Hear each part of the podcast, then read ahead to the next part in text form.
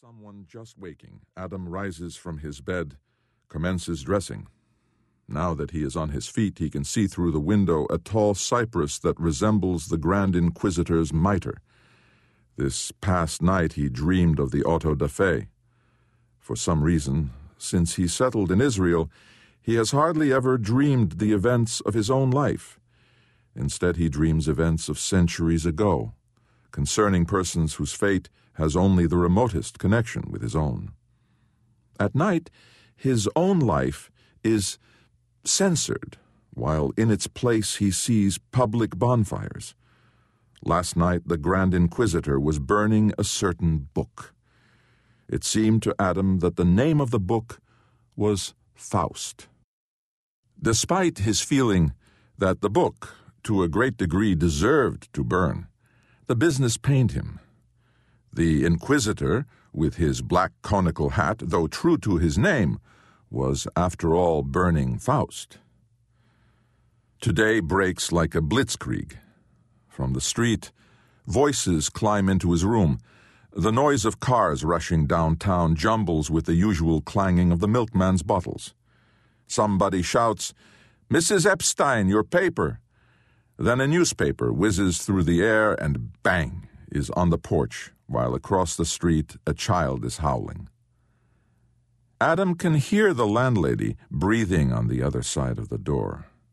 He is certain this refined woman is now peeking through the keyhole. He sticks his wet face over the edge of the old fashioned little sink whose faucets shriek and gurgle, and cries out toward the door, The sun's countenance is pitch black, Ruthie, and clouds cloud the heart. She blushes, poor thing, and her head, which was close to the keyhole, bumps the door. He almost bursts out laughing. But this morning has brought with it a hazy realization that Mrs. Edelson deserves different treatment. So he nips his laughter in the bud, transforming it into a loud gargle. Adam? What are you really thinking about? says Mrs. Edelson in German. Nothing at all, Ruthie. I simply wanted to know if I am still handsome in the morning. You are, Adam. And again she blushes, that woman out of a faded photograph. A prolonged silence as he finishes washing.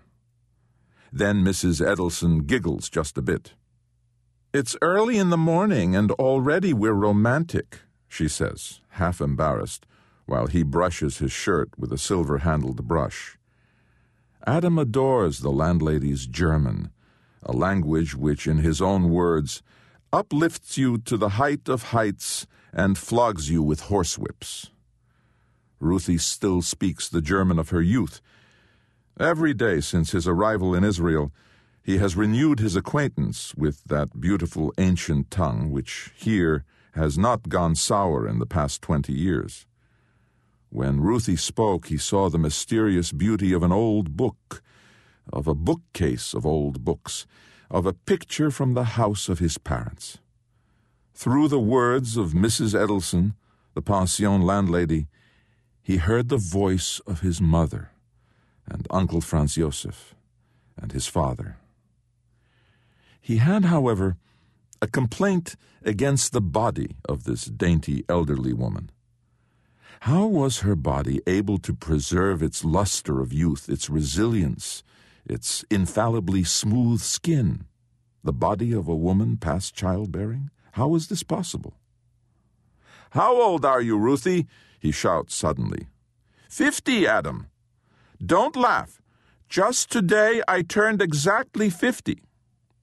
Auf, says he, and lowers his head into the sink.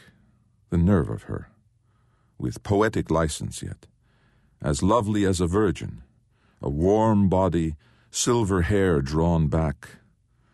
When she stood naked before him, he couldn't take his eyes off her. Not a single wrinkle in her whole body. What passion intact, as though her body had been frozen years ago and now had suddenly thawed. Right now, though, he is in a hurry. He puts on his fancy blue shirt smooths out his jacket, carefully shining its gold buttons, every one of which has the emblem of Herr von Hamdung stamped on it.